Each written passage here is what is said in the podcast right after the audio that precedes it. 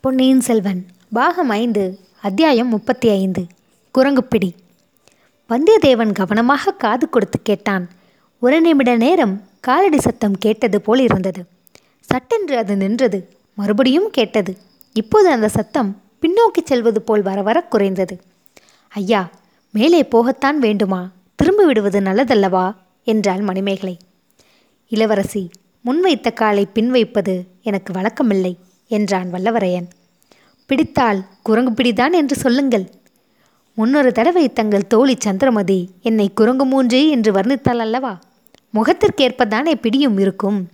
இவ்விதம் சொல்லிக்கொண்டே வந்தியத்தேவன் இதுகாரும் மணிமேகலையின் பின்னால் வந்து கொண்டிருந்தவன் அவளை தாண்டி கொண்டு முன்னால் போக முயற்சி செய்தான். அதை மணிமேகலை தடுக்க பார்த்தாள். இருவரும் ஒருவரோடொருவர் மோதிக்கொண்டார்கள் மணிமேகலையின் கையிலிருந்து விளக்கு தடால் என்று விழுந்தது. இரண்டு மூன்று படிகள் தடதடவென்று உருண்டு சென்று அணைந்து விட்டது பின்னர் அந்த மேடு பள்ளமான நடைபாதையில் காரிருள் சூழ்ந்தது. இளவரசி இது என்ன இப்படி செய்தீர்கள்? என்றான் வல்லவரையன். தாங்கள் ஏன் என்னை தாண்டி கொண்டு முன்னால் போக பார்த்தீர்கள்? என்றாள் மணிமேகலை. அபாயம் நேரும்போது முன்னால் பெண்களை விட்டு கொண்டு போகும் வழக்கம் எனக்கில்லை என்றான் வந்தியத்தேவன். தங்களுக்கு எது எது வழக்கம் எது எது வழக்கமில்லை என்று ஒருமிக்க எனக்கு தெரிந்துவிட்டால் நலமாயிருக்கும். அதற்கு தகுந்தபடி நானும் நடந்து கொள்வேன். ஆகட்டும் அம்மணி அவகாசம் கிடைக்கும்போது சொல்கிறேன். இப்போது அவகாசம் இல்லாமல் என்ன? வாருங்கள் திரும்பி நந்தவனத்துக்கு போகலாம். அங்கே சாவகாசமாக உட்கார்ந்து கொண்டு சொல்லுங்கள். இருட்டில் வருவதற்கு தங்களுக்கு பயமாயிருந்தால் திரும்பிச் செல்லுங்கள். தங்களை போன்ற வீரர் அருகில் இருக்கும்போது எனக்கென்ன பயம்? பின்னே வாருங்கள் போகலாம். வழியில் நிற்பதில் என்ன பயன்? இவ்வாறு சொல்லிக்கொண்டே முன்னால் போக பார்த்த வந்தியத்தேவன் கால் தடுக்கி விழ பார்த்தான். மணிமேகலை அவன் விழுந்து விடாமல் தாங்கி பிடித்து கொண்டாள். ஐயா இந்த வழியில் மேடு பள்ளங்கள் அதிகம். படிகள் எங்கே? சமப்பாதை எங்கே? என்று இருட்டில் கண்டுபிடிக்க முடியாது. நான் இந்த வழியில் எத்தனையோ தடவை போயிருக்கிறேன். படிகள் திருப்பங்கள் உள்ள இடமெல்லாம் நன்றாய் தெரியும்.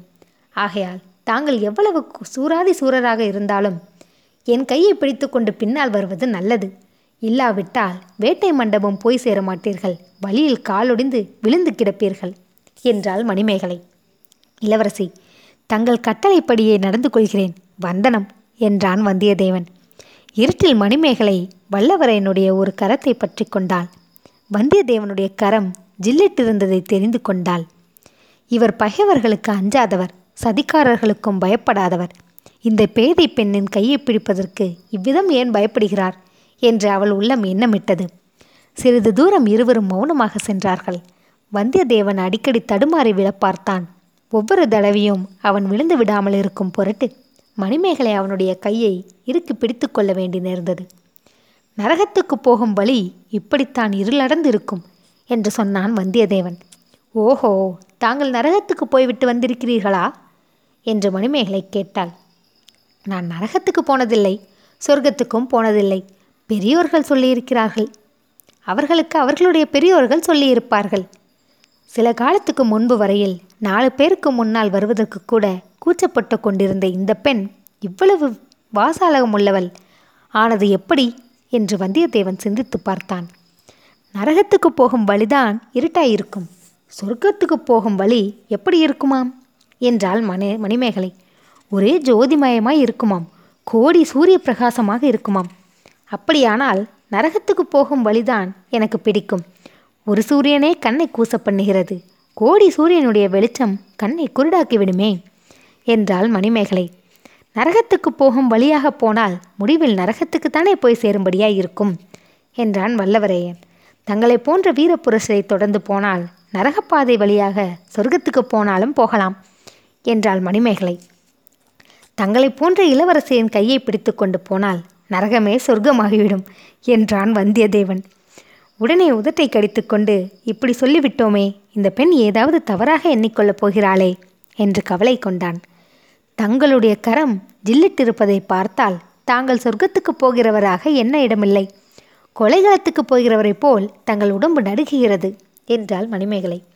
இளவரசி இந்த பிரயாணத்தில் முடிவில் எனக்கு கொலைகளந்தான் காத்திருக்கிறதோ என்னமோ தாங்கள் தானே முன்வைத்த காலை பின் வைப்பதில்லை என்று பிடிவாடம் பிடிக்கிறீர்கள்? வேட்டை மண்டபத்தில் எத்தனை கொலர்காரர்கள் கொலைக்காரர்கள் இருக்கிறார்களோ என்னமோ. அவர்கள் எத்தனை பேர் வேண்டுமானாலும் இருக்கட்டும். அவர்களுக்கு நான் பயப்படவில்லை. தாங்களும் நானும் இப்படி கைகோர்த்து கொண்டு இருட்டில் போவதை கந்தமாறன் பார்த்துவிட்டால் அதை பற்றித்தான் யோசனை செய்கிறேன். ஐயோ நான் உயிரோடு இருக்கும் வரையில் என் தமையனால் தங்களுக்கு ஒரு கெடுதியும் நேராது. நான் காணும் கனவில் பாதி இப்போது உண்மையாக நடந்திருக்கிறது. இன்னும் பாதியும் ஒருவேளை உண்மையானாலும் ஆகலாம். யார் கண்டது? என்றாள் மணிமேகலை. இந்த சமயத்தில் ஏதோ ஒரு கதவு பூட்டப்பட்டது.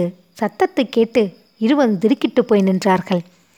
வேட்டை மண்டபத்துக்கு சமீபத்தில் வந்துவிட்டோம் என்று மணிமேகலை மெல்லிய குரலில் கூறினாள். இதற்குள் சற்று தூரத்தில் சிறிது வெளிச்சம் தெரிந்தது. வர வர அவ்வெளிச்சம் அதிகமானத்துடன் அதிகமானதுடன் அவர்களை நெருங்கி வந்ததாக தோன்றியது. மணிமேகலை வந்தியத்தேவனுடைய கரத்தை விட்டுவிட்டு சற்று விலகி நின்றாள். அடுத்த நிமிஷத்தில் ஒரு கையில் தூக்கி பிடித்த விளக்குடன் இன்னொரு கையில் முறுக்கித் திருகிய வேலைப்பாடு அமைந்த கூரிய கத்தியுடன் இடுமன்காரி அவர்களுக்கு எதிரே தோன்றினான். இவர்களை பார்த்ததும் அவன் அதிசயத்தினால் திகைத்து போனவனைப் போல் நின்றான். ஆனால் அவன் அவ்வாறு வேஷம் போடுகிறான் என்று இருவருக்கும் தெரிந்து போயிற்று. அம்மா ஐயா இது என்ன? இந்த இருட்டில் இவ்விதம் தனியாக கிளம்பினீர்கள். அடிமையிடம் சொன்னால் விளக்கு பிடித்து கொண்டு வரமாட்டேனா? எங்கே புறப்பட்டீர்கள் என்று கேட்டான். இடுபன்காரி மலையம்மான் படையெடுத்து வருவதாக செய்து வந்திருக்கிறதல்லவா? ஆகையால் மதில் வாசல்கள் சுரங்க வாசல்கள் எல்லாம் பத்திரமாய் பூட்டியிருக்கிறதா என்று பார்ப்பதற்காக வல்லத்து இளவரசரையும் அழைத்து கொண்டு புறப்பட்டேன் என்றாள் மணிமேகலை. அதிசயமாய் இருக்கிறது தாயே நானும் அதைத்தான் பார்த்து விட்டு வருகிறேன் என்றான் இடும்பன்காரி.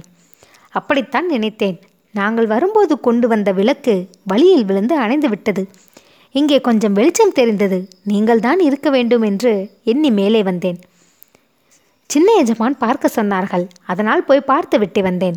சுரங்கப்பாதையெல்லாம் சரிவர அடித்து தாளிட்டப்பட்டிருக்கிறது. திரும்பி போகலாமா தாயே? உன் கையில் உள்ள விளக்கை கொடுத்துவிட்டு நீ போ. இந்த இளவரசருக்கு வேட்டை மண்டபத்திலிருந்து ஒரு வேலாயுதம் பொறுக்கி எடுத்துக்கொள்ள வேண்டுமாம். இவருடைய வேல் கொள்ளிடத்தில் போய்விட்டதாம். ஒருவேளை யுத்தம் வந்தாலும் வரலாம் அல்லவா? ஆமாம் மணி யுத்தம் வந்தாலும் வரலாம். ஆகையால் வேற்று மனிதர்களை வேட்டை மண்டபத்துக்குள் அழைத்து போகாமல் இருப்பதே நல்லது. தங்களுக்கு தெரியாதா? நான் ஒன்றும் சொல்ல தேவையில்லை. அது உண்மைதான் காரி. ஆனாலும் இவர் வேற்று மனிதர் அல்ல. சின்ன எஜமானுக்கு உயிருக்கு உயிரான சிநேகிதராயிற்றே. இன்னும் ஏதேனும் புதிய உறவு ஏற்பட்டாலும் ஏற்படும். நீ விளக்கை கொடுத்து விட்டு போ என்றாள் மணிமேகலை. இடும்பான்காரி வேண்டா வெறுப்பாக விளக்கை இளவரசியிடம் கொடுத்துவிட்டு போனான். வந்தியத்தேவனும் மணிமேகலையும் மேலே நடந்து வேட்டை மண்டபத்துக்கு அணுகி சென்றார்கள். எங்கிருந்தோ ஒரு ஆந்தையின் குரல் கேட்டது. இது என்ன? அரண்மனைக்குள்ளே ஆந்தை எப்படி வந்தது? என்று மணிமேகலின் வியப்புடன் கூறினாள். ஒருவேளை வேட்டை மண்டபத்துக்குள் இருக்கும் செத்த ஆந்தைக்கு உயிர் வந்து விட்டதோ என்னமோ? முன்னொரு சமயம் இளவரசியை பார்த்ததும் செத்த கூறுங்கு உயிர் பெறவில்லையா? என்றான் வந்தியத்தேவன். வேட்டை மண்டபத்தின் கதவு வெளிப்பக்கம் பூட்டப்பட்டிருந்தது. மணிமேகலை தான் கொண்டு வந்திருந்த சாவியை போட்டு பூட்டை திறந்தாள். பிறகு கதவையும் லேசாக திறந்தாள். இருவரும் உள்ளே பிரவேசித்தார்கள். முதலில் சிறிது நேரம் அவர்களை சுற்றிலும் செத்த யானைகள் கரடிகள் புலிகள் மான்கள் முதலைகள் பருந்துகள் ஆந்தைகள் இவற்றின் பயங்கரமான உடல்கள் தான் தெரிந்தன. விளக்கை தூக்கி பிடித்து நன்றாக உற்று பார்த்தபோது அந்த பிராணிகளுக்கு பின்னால் பாதி மறைந்தும் பாதி மறையாமலும் சில மனித உருவங்கள் உட்கார்ந்திருப்பது தெரிந்தது. அப்போது அவர்கள் திறந்து கொண்டு வந்த வேட்டை மண்டபத்தின் கதவு படார் என்று சாத்தப்பட்டு விட்டது. யார் அவ்வளவு பலமாக கதவை சாத்துகிறார்கள் என்று தெரிந்து கொள்ள வந்தியத்தேவன் திரும்பி பார்த்தான். அதே கணத்தில் அவன் பின்னால் இருந்து பலமாக பிடித்து தள்ளப்பட்டான். முன்னர் சமயம் அவன் எந்த வாளில்லா குரங்கின் பின்னால் ஒளிந்து கொண்டிருந்தானோ அந்த குரங்கின் முன்புறத்தில் மோதிக்கொண்டான். இரண்டு கரங்கள் அவனை பலமாக பற்றி கொண்டன. குரங்கு பிடி எவ்வளவு வலி உள்ளது என்பதை அப்போதுதான் அவன் நன்றாக அனுபவபூர்வமாக தெரிந்து கொண்டான். அவனுடைய அறையில் இருந்த கத்தியை எடுக்க செய்த முயற்சி சிறிதும் பலிக்கவில்லை. அப்பால் இப்பால் அவனால் திரும்பவே முடியவில்லை. குரங்கின் கைகள் அல்லது குரங்கின் கைகளோடு சேர்ந்து வந்த இரண்டு மனிதர் கைகள் அவனை அவ்வளவு பலமாக பிடித்து கொண்டன. இன்னும் இரண்டு கைகள் அவனுடைய அறையில் இருந்த கத்தியை அவிழ்த்து எடுத்துக்கொண்டன ஐயா என்று பயங்கரமாக அலறிக்கொண்டு அவன் அருகில் ஓடி வந்த மணிமேகலையின் மார்பை நோக்கி அந்த கத்தி நீட்டப்பட்டது.